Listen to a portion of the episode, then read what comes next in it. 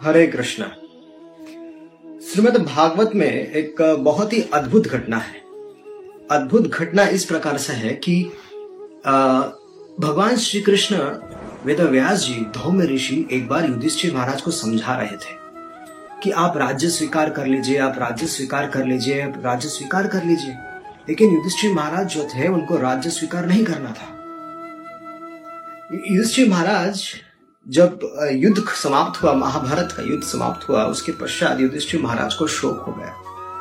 उन्होंने निर्णय किया कि उन्हें अब राजा नहीं बनना चाहिए, क्योंकि वे वे अपने आप को जिम्मेदार मान रहे थे कि जितना सारा युद्ध हुआ है, महाभारत का इतना बड़ा युद्ध हुआ है, उसके जिम्मेदार वे खुद थे और उनके कारण इतनी बड़ी जो इतने बड़े जो प्रजा थी, इतने सारे सैनिक थे, मारे गए थे। कहा जाता है महाभारत के आदि पर्व के अनुसार कि चौसठ करोड़ लोग इस युद्ध में मारे गए थे। वास्तव में पूरा जो पूरा जो विश्व ही था, वो विश्व ही एक दूसरे के सामने खड़ा था। जो धर्म जो युधिष्ठिर महाराज को मानते थे कि ये धर्मराज और धर्म के अनुसार चल रहे हैं, वे राजा लोग युधिष्ठिर महाराज की तरफ़ से आए। और जो लोग कौरव कौरव के दुर्योधन के मित्र थे, वे लोग सब दुर्योधन की तरफ़ से युद्ध करने लगे।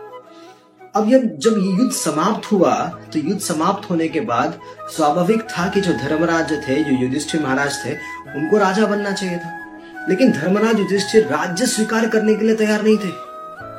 तब भगवान समझा रहे थे कि, हे युधिष्ठिर महाराज, आप राज्य स्वीकार कर लीजिए। वेद व्यास जी समझा रहे थे।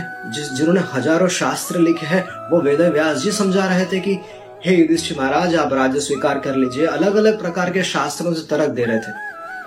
यहाँ तक धोम ऋषि समझा रहे थे, और और भी अन्य ऋषि जो वहाँ पर उपस्थित थे, वे सभी उन्हें समझा रहे थे, लेकिन युधिष्ठिर महाराज जो थे, वे बिल्कुल भी राज्य स्वीकार करने के मूड में नहीं थे।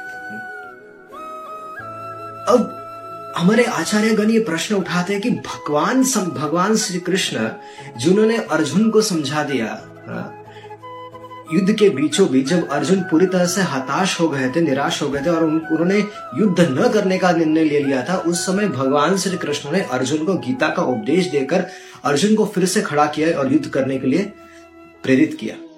तो वही भगवान जो अर्जुन के हृदय में है तो और अर्जुन को समझा सकते हैं, युद्ध के युद्ध भूमि के बीचों बीच, वही युधिष्ठिर महाराज को क्यों नहीं समझा पा रहे थे? ये तो प्रश्न हो सकता है। देखिए, भगवान जो है वह सुहृदम सर्वभूतानाम, अर्थात समस्त जीवों के मित्र है, और वे सबके हृदय में निवास भी करते हैं। तो उनके लिए कौन सा, कौन सी बड़ी बड़ा कार्य है कि सबके हृदय में निवास करता है? तो समझाने में कितने आसान बात है उनके लिए।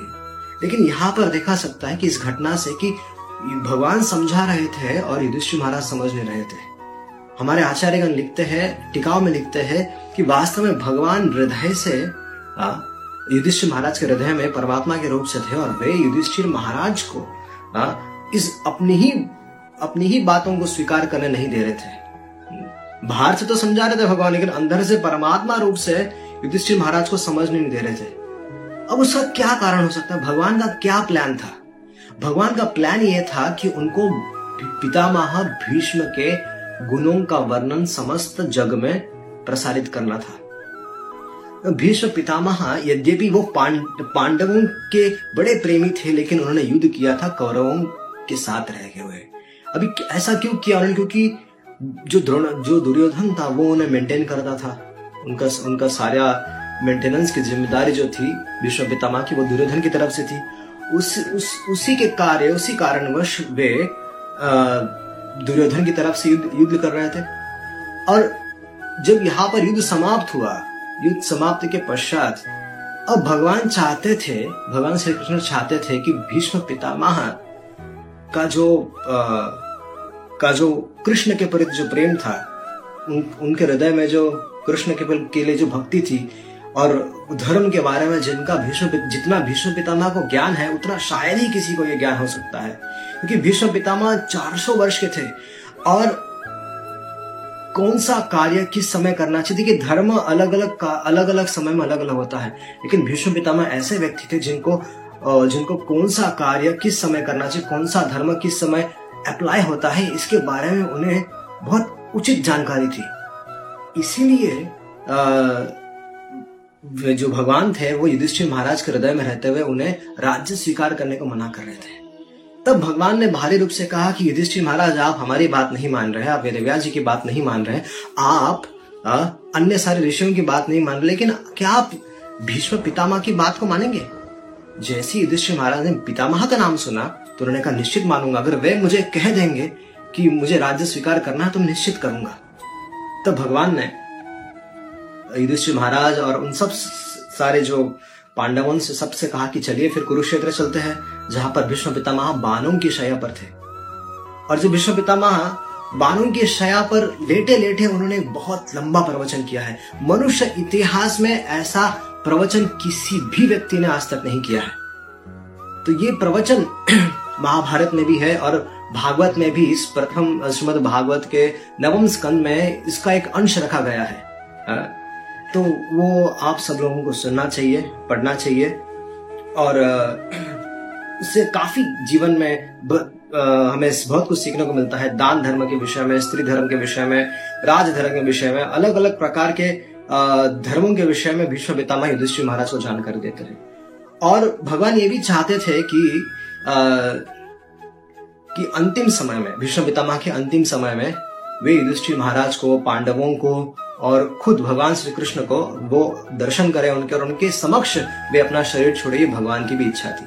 इसलिए भगवान ने ये आ, प्लान प्लान किया। भगवान ने ये लीला रची कि युधिष्ठिर महाराज को आ, बात को अस्वीकार करना पड़ा। भगवान महाराज समझा रहे थे लेकिन युधिष्ठिर महाराज भगवान की बात को नहीं मान रहे थे यही कारण था। तो तो सार यही है कि आ, भगवान यही चाहते हैं कि हम लोग हमेशा भगवान के महान प्रेमी भक्तों का आश्रय ग्रहण करें।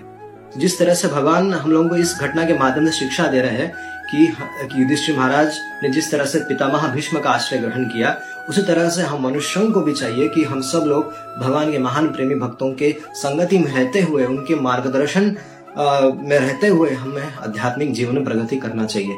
अगर हम अपने मन से कोई कार्य करेंगे तो वो भगवान को निश्चित प्रिय नहीं होगा। लेकिन वही कार्य अगर साधुओं के मार्गदर्शन में किया जाए, वह वह भगवान को और साधुओं को बहुत